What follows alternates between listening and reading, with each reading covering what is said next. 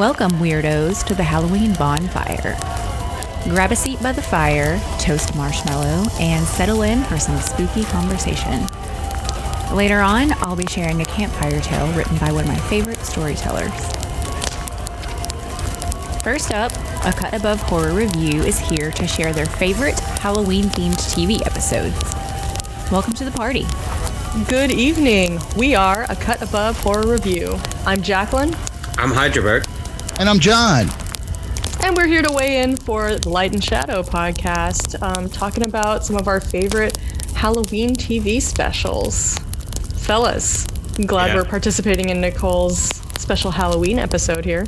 I'm honored. Big fan of Light and Shadow, and also a big fan of Nicole, one of our top special guests. She's Well, basically the fourth Cut Above member. She really honorary is. fourth If we ever member. took in a fourth, she's she's it. I agree with Jacqueline. Yeah, she's our fourth member. Um, it's awesome to be a part of Light and Shadow podcast, talking about spooky season, huh? What, Mm-hmm. what, what do we got on tap today? Yeah, so I, I want to talk about some favorite TV specials that uh, that would air around Halloween. Um, Heidelberg, I know you've got some too. John, um, who wants to go first? Heidelberg? Yeah, sure. I can go first. Um, so this was a this was a tough subject to tackle because there's so many, and also like a lot of these themed um, television shows were some were things of the past. I don't think television shows do them as frequently now. Some of the sitcoms do, but I watch a lot of dramatic television when I do watch television. Uh, so like, I'm just drawing off of like memory. Um, so like I watched at least two today that I remember from my past, and one of them is the Martin special from season one of Martin, Martin Lawrence's show. Yeah. I used to watch that show as a kid, and he used to make me laugh a lot, Martin. Um, season one, episode ten is called "The Night He Came Home," which is a, a which is a reference to Halloween. I just I want to assume it is. Um, so Martin, he makes fun of his girlfriend Gina and their friends, um, and he makes fun of them for being easily scared, right? And then they all plot against him to scare him on Halloween night because he acts like he's like the man. You know, he pats on his chest like I'm a man. I won't be scared. And they're like, okay, bud, you know, we got you. So Halloween night comes, and he comes home from work, and they're all dressed in costumes. A couple of them are, and they play some games, and it's it's just like they they they plot against him to just like scare him. They set up some things, some scares. They play like a séance, um, a Ouija board, and like Martin's comical over overacting is just like it just sets the scares like really well. Um, and they just set up all these different scares in his apartment. It all takes place in his apartment, and I just remember like the doors to the cabinets are opening up, and like a vase gets thrown across the room, and like all these things to get like dupe him into the fact that like oh you're actually this is actually happening and like the, his friends have nothing to do with it. Um, his friend tommy i remember this the most tommy pretends to be possessed by like this this person in a ghost story that they told earlier like old man atkins. And and the guy possesses him and tommy's got his tongue hanging out and like this light lit on him. And like martin just starts cr- like cracking slowly. And his friends just they they scare the crap out of him and they reveal it to be a prank. And like eventually he just kicks them out of the apartment as what Martin would do in his show. Eventually he would kick everybody out when he got pissed off. But yeah, he would get say get the step in. And I just remember it being uh I just it was a, it was like a memorable Halloween special at the time. I had just seen The Exorcist not long before that. And so Tommy like being possessed just stuck with me like there's no makeup on him or anything. He's just sticking his tongue out and like wiggling around, but and he just like won't like. There's a scene where everybody disappears in the house, except for Tommy, and he's possessed. And Martin's trying to move around him, like not get close to him because he, he thinks he's gonna lash out at him. And there's this one prank where like this thing keeps coming out of the closet, this toy that they have, like it scares you. It's like a dummy. And then at one point it comes out of the closet and it grabs Martin, and it's not a dummy anymore. It's one of the people, like one of the friends. Pretending to be the dummy, and it was just cool. I don't know, it was just funny. I just remember it really well, and I watched it today, and it just kind of holds up still. Uh, my other one is The Simpsons, uh, season five, um, episode five, Treehouse of Horror, part four. The Treehouse of Horrors are special to me. They're my go-to as a child growing up and into an adolescent. Like I looked forward to them every year. I looked forward to The Simpsons in general, just like because it was a big thing. You'd watch them on Sunday nights, but just the Treehouse of Horrors in general, just awesome. And so this one has, um, it has the one where Homer sells his soul for a donut. and like the devil shows up and the devil is portrayed by Ned Flanders, which is like, oh my god, Ned Flanders is the devil. um, I've always just loved like the tombstone gags and the uh, alternate opening of the Treehouse of Horrors too. Like they're just they have these little nods to horror, which I got as I got older and I saw more movies. And I realized what they were saying. Like all the creators' names are skewed and like changed a little bit to be like creepy. Um, so yeah, Homer sells his soul for a donut. He eats that donut eventually, all of it. Um, and there's like a trial to save his soul. And then Marge reveals that, like, oh, he sold his soul to me when we got married. And he gave it to me uh, in, in a note on the back of this picture. So Homer gets out of it. And, and, and he's fed like unlimited donuts in hell as a punishment when he's first down there. But it's like a pleasure to him. He just like eats them up. He's like, oh, oh, oh. And he's just like, give me more. And then there's like another there's another um, episode i mean on that same episode there's another skit that um, does the twilight zone episode of uh, 20000 feet uh, terror at 20000 feet on the plane but it's Bart on the bus. Oh. and it's pretty funny. And then the third one is bram stoker's uh, dracula and it's a parody on that mr burns plays the role of dracula which is very That's fitting awesome. I, I vaguely remember that one. Yeah. yeah, and overall, it just it's one of my favorite Treehouse of Horrors. It's one of the earlier ones, but it's really good. And like the reach around or the wrap around, if you will, is like a night is like a night gallery um, homage where Bart goes from painting to painting, and he introduces the show through the paintings. So I thought that was really cool. And then just as a quick shout out, recently Marvel did uh, Werewolf by Night, which I just thought is a really cool. Just it's not Halloween themed, like it has nothing to do with Halloween, but it's like on it came as at the time of Halloween. It's like a Marvel special, and it's just really cool. It's like Marvel dipping their toe in the horror. I really enjoyed that. And um, just a quick shout out to Over the Garden Wall. I think it's just it's like very spooky seasonal vibes, and it's charming as hell. It's a Cartoon Network miniseries from several years ago, and it's just got that those fall vibes, and it's really good if you want to get into uh, Halloween or, or fall in the beginning of October. It's a good watch. So those are my picks. Nice. nice, nice, Heidelberg. How about you, Jacqueline? Um, interestingly enough, I also chose a sitcom uh, episode, just like uh, the Martin episode. But uh, the sitcom Roseanne uh, notoriously always had a really over-the-top Halloween episode. Now they started that in season two. Didn't have one for season one. But every season thereafter, um, they had a special Halloween episode, and Roseanne kind of proclaimed herself the queen of Halloween, and she always had some big, like, elaborate prank to play on somebody. Um, but for season two, the very first Halloween episode, they, there was no prank or anything. It was just like um, the family getting together to put on a really amazing haunted house in their home. And the little kids would come through and they would try to scare the shit out of them. And so um, some of the memorable things that happened in that episode were um, they come in and Roseanne tells them a scary story about I forget what, like an escaped lunatic or something, and and he's been known to lurk around this very neighborhood. And then she scares them all, and then they run into the kitchen, and then in the kitchen, Darlene. I don't know if you guys ever watched Roseanne. If you know I did, actually. but. Uh, I think it's like one of the best sitcoms of all time. But so Darlene, one of the daughters, she's like eating her Halloween candy, and she's like, "Mom, I think there's something in this candy." Ugh. And then she spits out a razor blade and tons of fake blood, and all the Yeah. kids are like, "Ah!" And then Becky is standing at the sink, and she's like, fiddling with something, and then she pretends that her arm has gotten caught in the garbage disposal, and Nice. she's got spurts of fake blood coming out, and it, it looks pretty like real. And she's kind of like she does a really convincing kind of jerky movement, like she's trying to get her arm out, but it's being like eaten by the disposal. Uh, and then you kind of cap it all off with like a platter on the table, and I forget if it's Dan or Roseanne, but they lift off. I think it's Dan's head. It's uh, it's Jackie's head. Oh, The- Jackie's the, head. The aunt, yeah, Roseanne's sister, and she's got fangs in, and she just kind of like screams, and that's like Yeah. the, the kind of like culminating moment. But um, it looks it's like a really awesome haunted house that they make just in their home because they're all in on it together, and there's this kind of weird dynamic where it's like. It's like a meaningful thing that the family all does together. Yeah. it's like they come together to do Halloween. Um, Scare the so- crap out of all the kids in the in the neighborhood. yeah. So that second episode, I, I think, is the, uh, that second season episode is really like the best Halloween episode.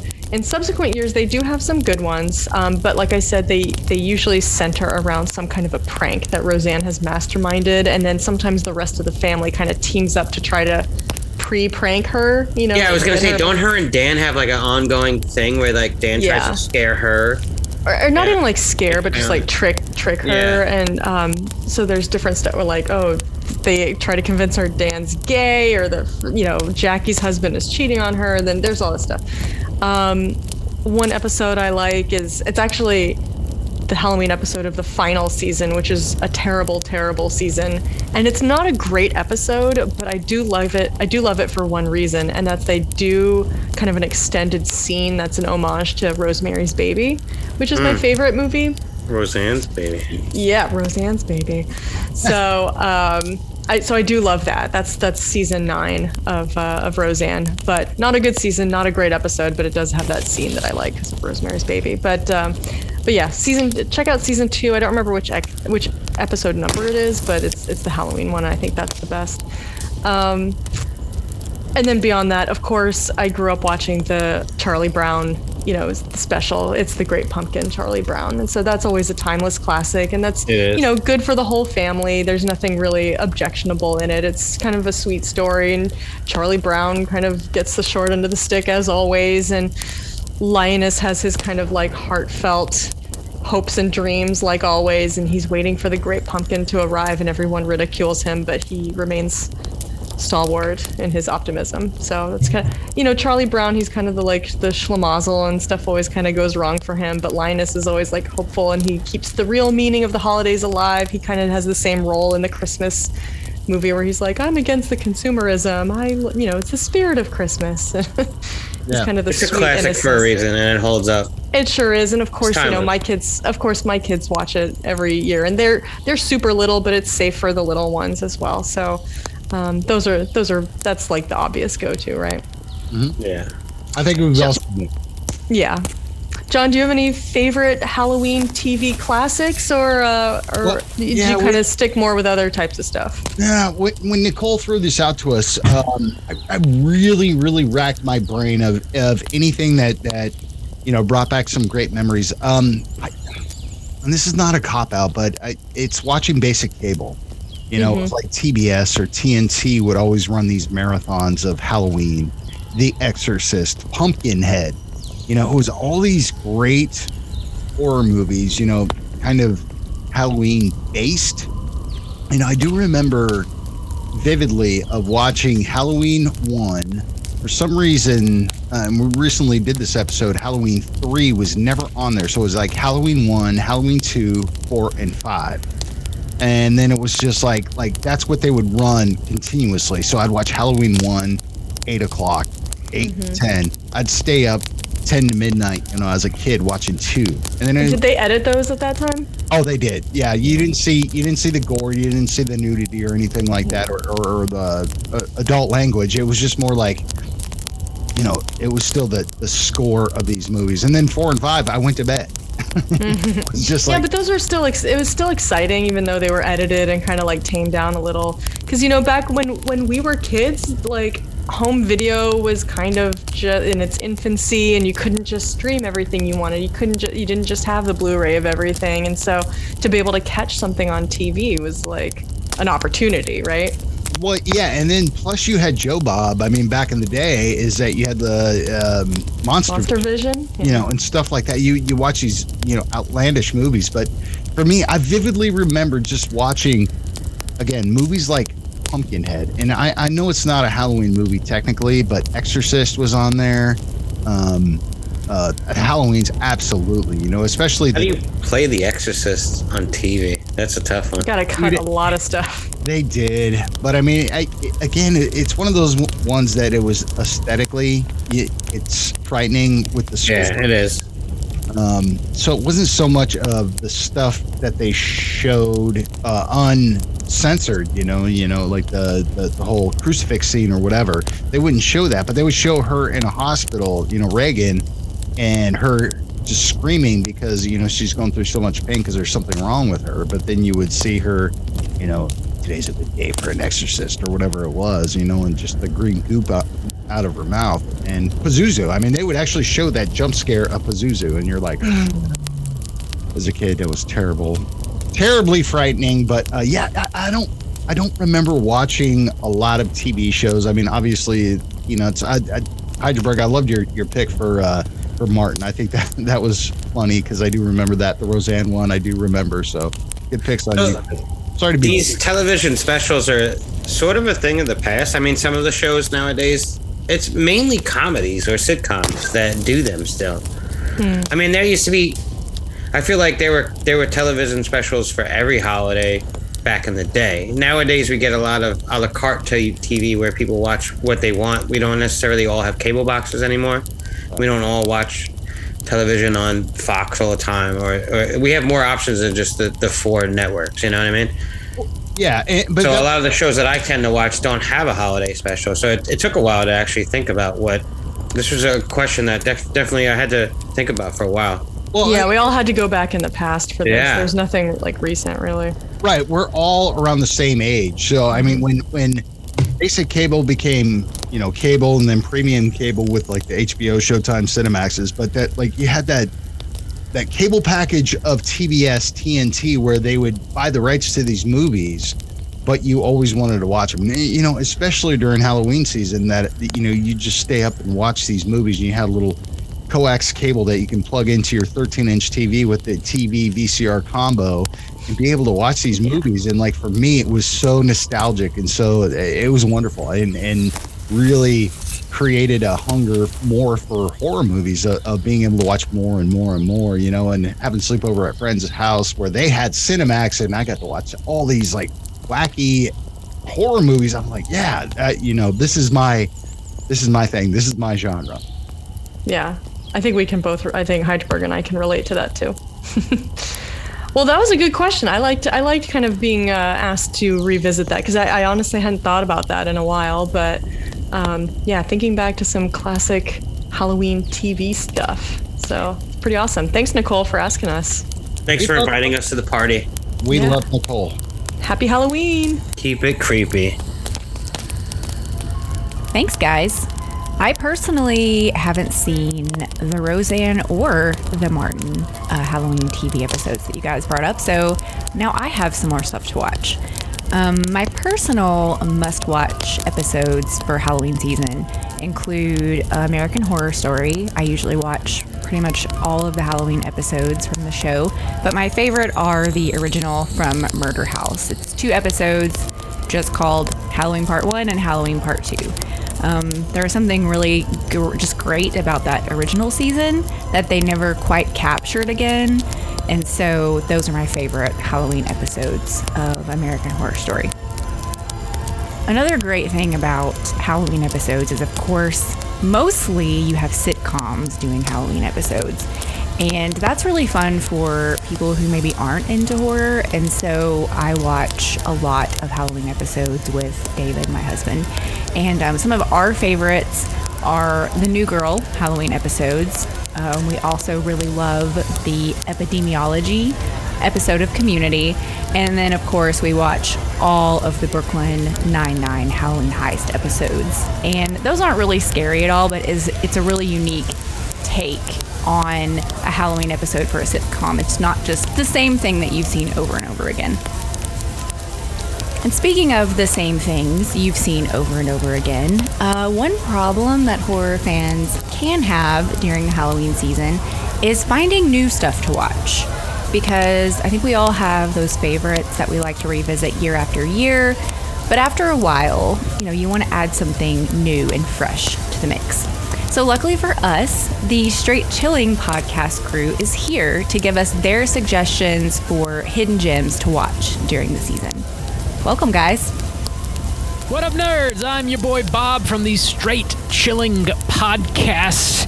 With me, as always, are my two right hands. I got Randu and Soju. What's up, fellers? I'm the red right hand, I would like to point out. Oh, what a bitch boy, Soju. Nicole was kind enough to ask us to uh, ruin her podcast this Halloween and uh, uh, potentially make uh, uh, give you guys some recommendations of some, some dark horses, some things to watch around Halloween that maybe not everybody has seen or heard about. So we're gonna do our best to provide. Um, we got some recs. Uh, Juice, you want to kick us off? What what's something you like to watch around Halloween? Yeah, I was checking some of the big list, and you know, I know it's like a lot of the cornerstone horror films for Halloween. So I picked one that I didn't see on the first couple lists that I checked, and that was Idle Hands, which is from 1999. Now, this film is super dated, um, but the 90s are coming back around in popularity. Um, it's it's just. I- they might are. have actually passed that that Oh, way well. stop already. maybe but um it's a stoner comedy, but you got Devon Sawa, you got Seth um, Green, Jessica Alba, and actually, you know, I think Devon Sawa really does a good job here. His his hand is possessed and is murdering people, and um, it's really funny. Um, it's got really great Halloween vibes. There's decorations everywhere. There's a Halloween party. Um, I just there's some fun like body kind of horror gore but for a comedy and comedy wise it's like i don't know pretty pretty fun and effective and i just didn't see that really pop up a lot so it's a little bit of a forgotten Halloween film, in my opinion. And then there was a brand new film that just dropped this year. So it might not be a hidden gem as much as it is just kind of brand new. And that was You Are Not My Mother, which um, I did a mini cast for our podcast for, which is why I wanted to mention it. And um, it's set in Scotland, which is cool to see Halloween kind of taking place there. And they have a little bit more of their like local customs built in. And it's got some folklore based into that film. So I thought it was definitely uh, worth mentioning and a new film you should check out around the spooky season. Nice Rex Juice, appreciate it. Uh, Randy, what uh, what do you got for the fine folks listening? Well, anybody who's listened to us, first of all, I'm sorry. Second of all, uh, there's no way that you're going to be surprised at my recommendation because I spare no opportunity to mention it. It is the found footage masterpiece, in my opinion, Ghost Watch, the BBC pseudo documentary that was released and scared the poop out of a whole nation to the point where they banned this movie for some years. It's very much a War of the Worlds type scenario, um, but with ghosties and spooks and so on. It's pretty great. Um, it features actual BBC um, uh, uh, uh, personalities, um, therefore, sort of like heightening the level of realism that people experienced with it. So it's got a little bit of a, of a, of, a lore in and of itself that um, helps sell it home when you're watching it. But honestly, it doesn't need that much help. I think that for a TV film, it is one of the best TV films I've ever seen, and it is certainly one of the better Halloween films. Um, one that I intend I I watch every year as much as it's possible. It's getting a new release. Uh, I think it was delayed till December. That is going to be an actual U.S. region uh, release of this film. Thank God, it's been Oh. kind of region locked for a long time. Um, but uh, it's kind of dependent on you know the kindness of strangers. But heavily recommended if you like found footage, if you like you know uh, like ghost huntery type shows, if you like um, War of the Worlds sort of like you know is it real, is it not sort of mythic movies. This is a great one. So please, please watch this and Randy? recommend it to your. Are you are you gonna buy that sweet Blu-ray? It's on pre-order, baby. Are you kidding? It's, me too, man. The the cover art looks nice too. Like it's it's great. yeah. I recommend checking it out. And if you do dig it, yeah, pick that up. It's uh It's uh, it sucks it's delayed. I didn't know that, but thank you for telling me. Awesome, Uh, Bob. yo, For spooky season, what is your hidden gems, your secret recommends? What's on the list of Bob? let me show you Bob's gems. Uh, I wanted to mention a movie called Gravy, which sounds like a Thanksgiving horror movie more than anything. It does. Um, this is from 2015. It is a 90 minute horror comedy. Um, Scream Factory put this out on Blu-ray in 2015, so it's pretty easy to find. I think you can stream it, uh, you know, on, on whatever digital plat- platform you prefer. Um, but it's it's a horror comedy. It's about these three cannibals, and every Halloween night they just eat people. That's what they do.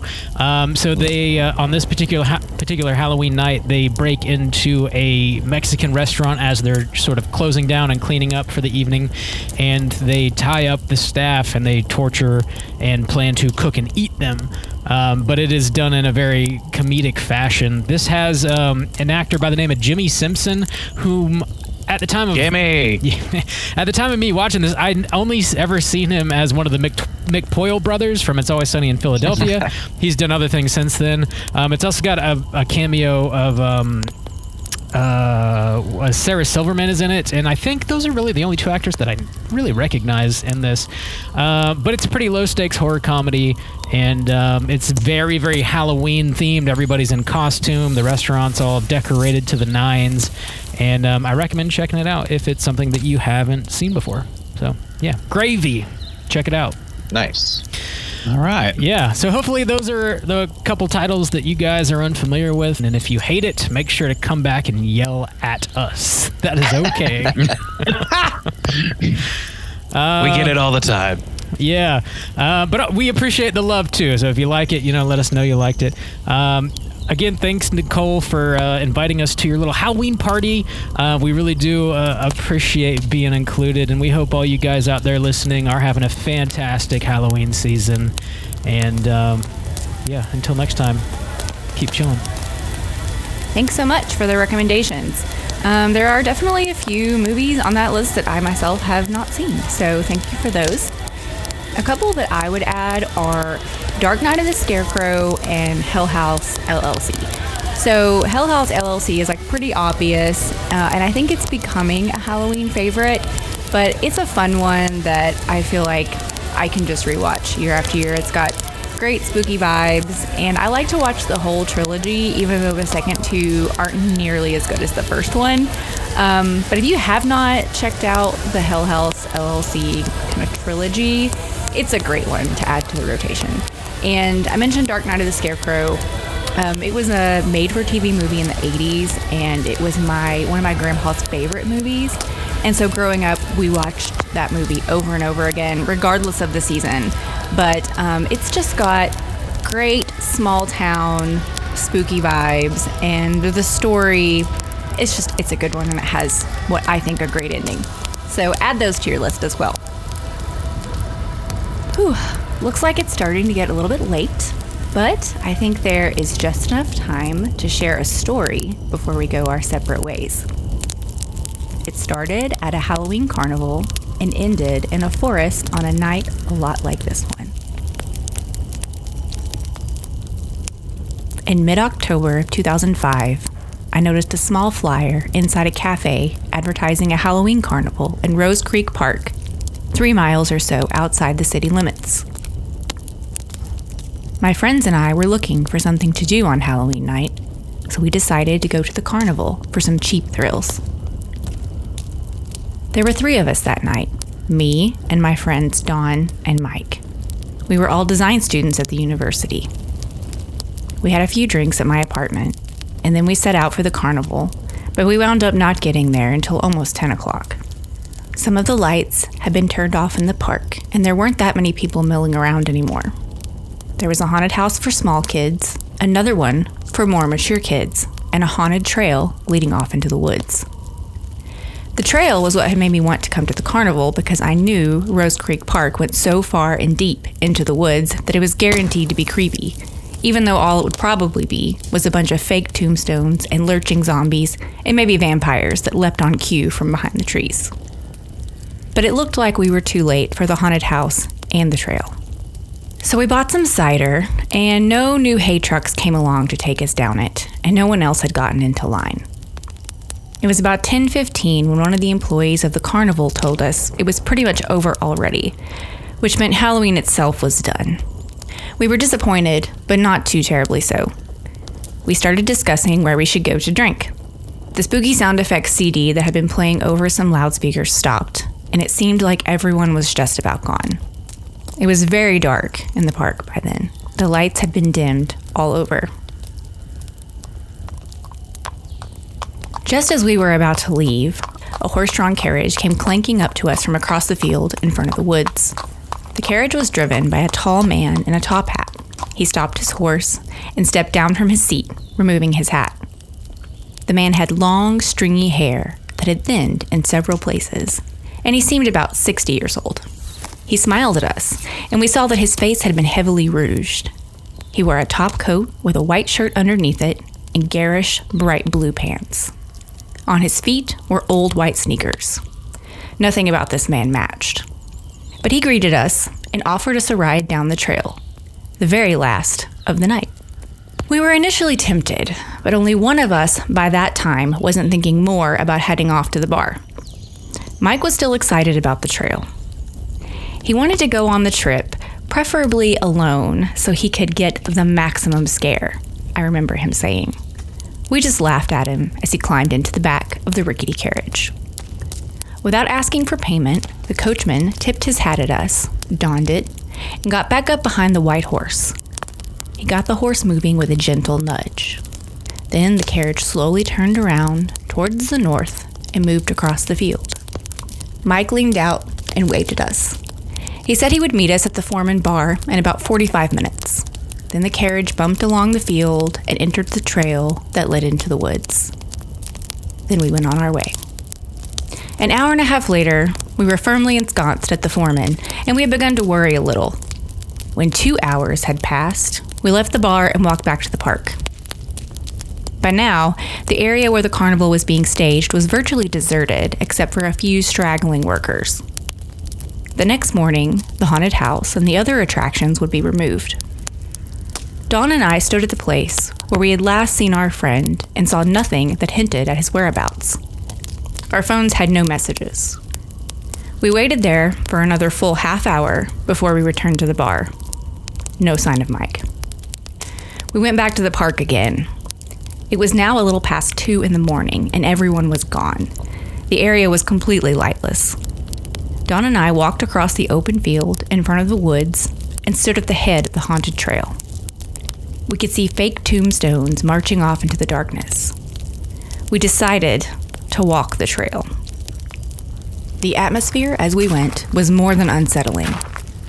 Rose Creek Park is not the most dangerous after dark location in the city, but there has been plenty of crime there in the past. We walked the full half mile of the haunted trail past artificial spider webs strung into the trees and a row of hanged dummies dangling from ropes, which were just silhouettes in the moonlight now. We called out for Mike, but no answer came. When we came out on the other end of the trail, at a residential street called Hortus Avenue, we went right to the police. But we never saw Mike again. The police conducted a thorough search for him, covering every inch of the trail and most of Rose Creek Park. No evidence of his presence or of a mysterious coachman was found. More mysterious still was the fact that the operators of the Halloween carnival claimed that they had never hired any coachman with a carriage to take anyone down the ghostly trail. They operated three open hay trucks, and that was it. The coachman had been an interloper, and no one else could remember having seen him or his horse or his carriage. And no track marks suggesting a carriage ride were ever found along the trail.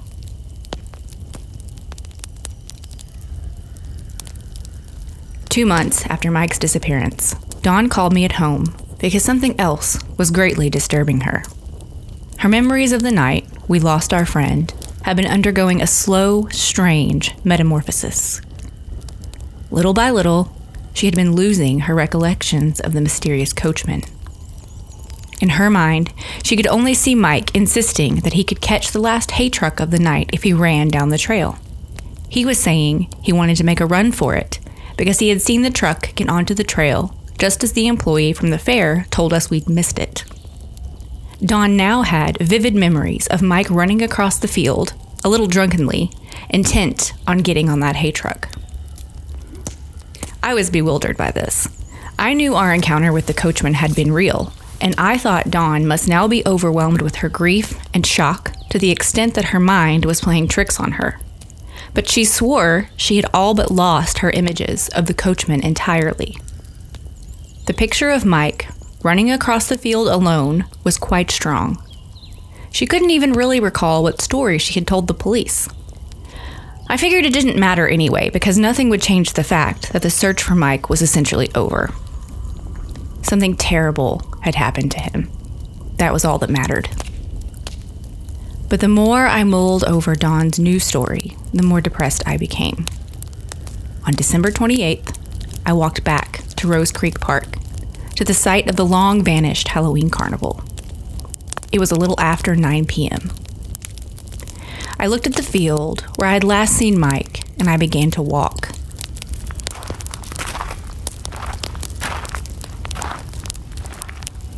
Inside of two minutes, I was at the head of what had once been the ghostly trail, but was now just a pedestrian walking path leading into the woods.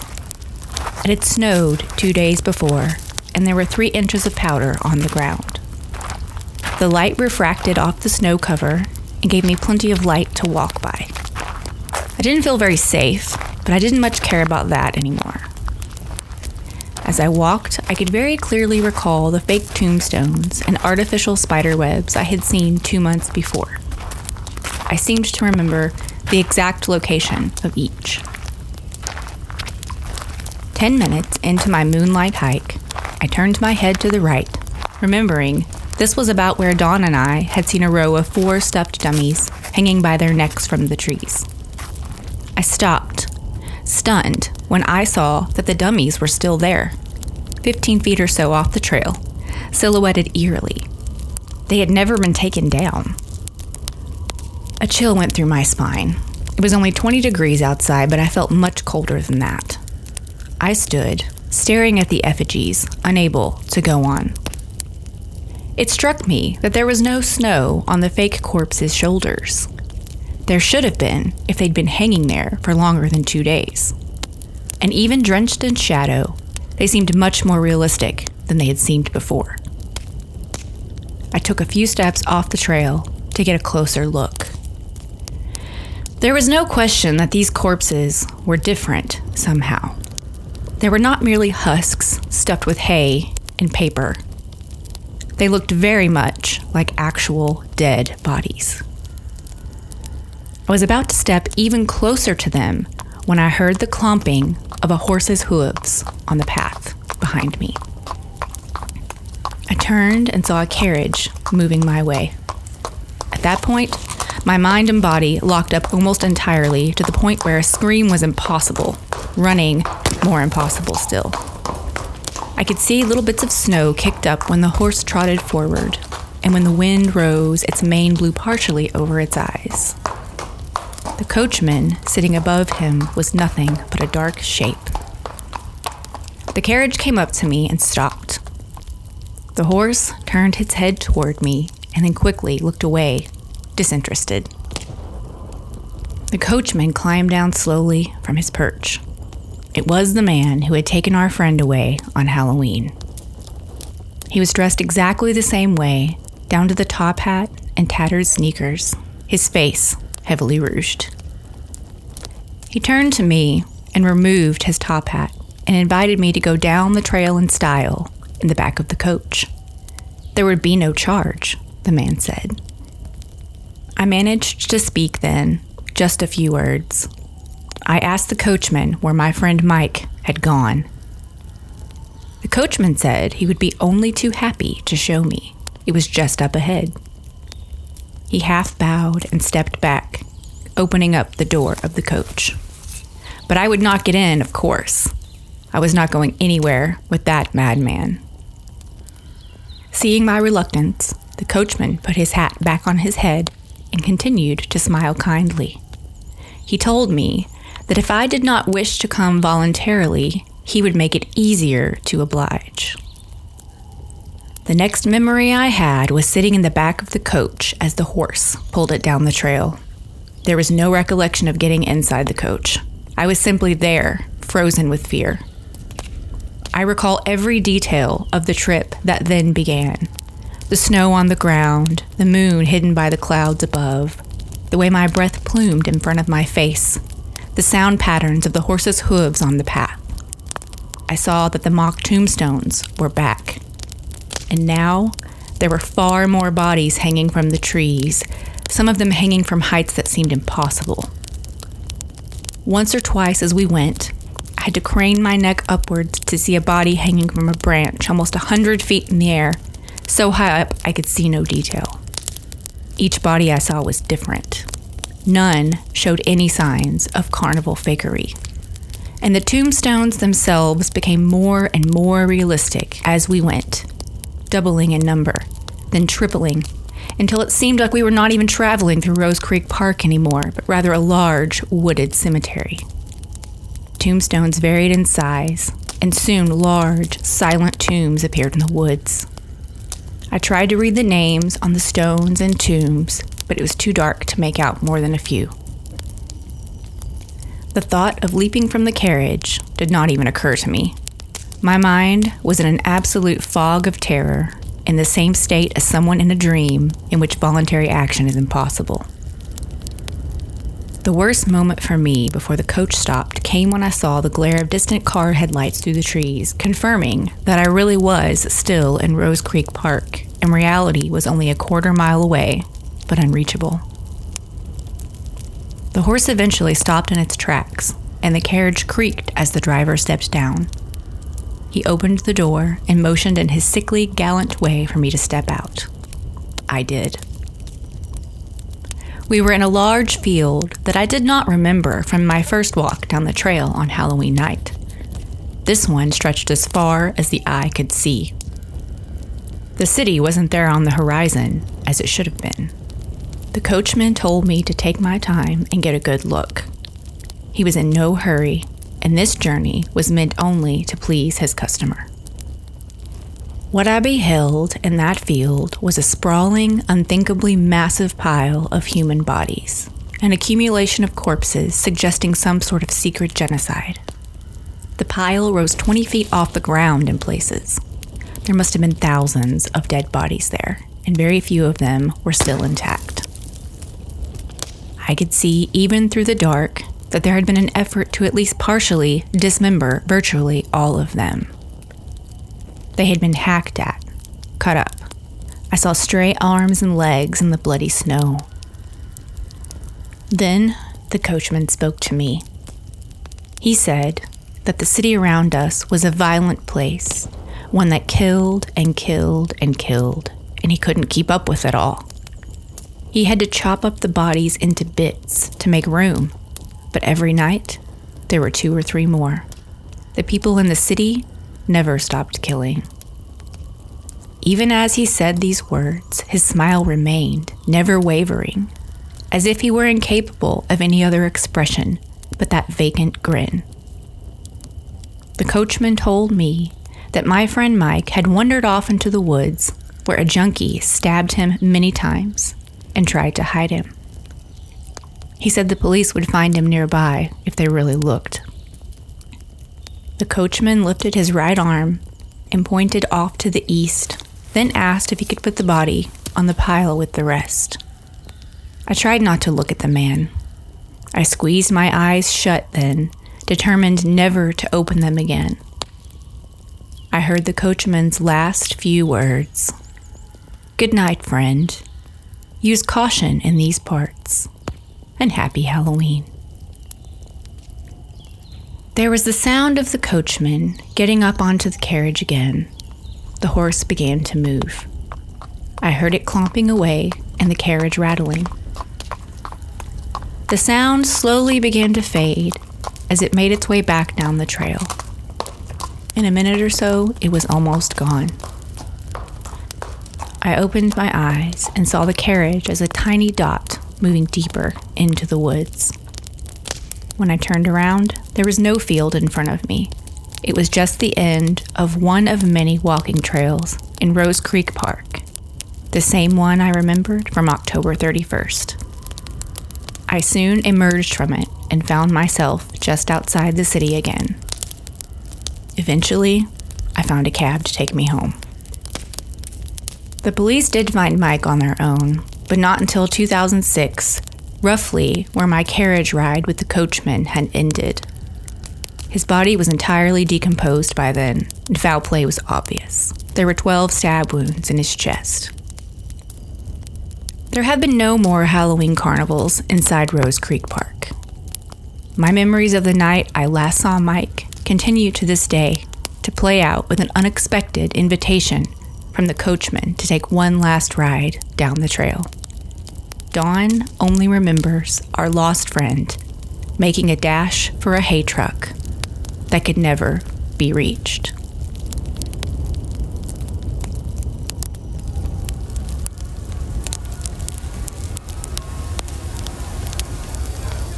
Well, looks like the fire is beginning to die down, and I think it's about time to head home. So, I just want to give special thanks to our guests this evening. I know this is an especially busy month for horror podcasters, and it means a lot that you were all able to make time to join us at the bonfire. So, for movie reviews, both past and present, check out A Cut Above Horror Review and the Straight Chilling podcast. For wonderfully atmospheric and creepy storytelling, look for Knifepoint Horror, written and narrated by Soren Narnia. I love storytelling podcasts, and Knifepoint Horror is my absolute favorite one. It's a little slow burn, it's a little offbeat, it's a little quirky. Um, it's not always straightforward horror, but the stories will stick with you for a long time afterwards. You'll find links for all of our special guests in the show notes so you can easily find them. And lastly, I want to thank you for being a loyal listener and for joining us this evening. So, good night, friends. Beware of mysterious coachmen as you make your way home, and happy Halloween.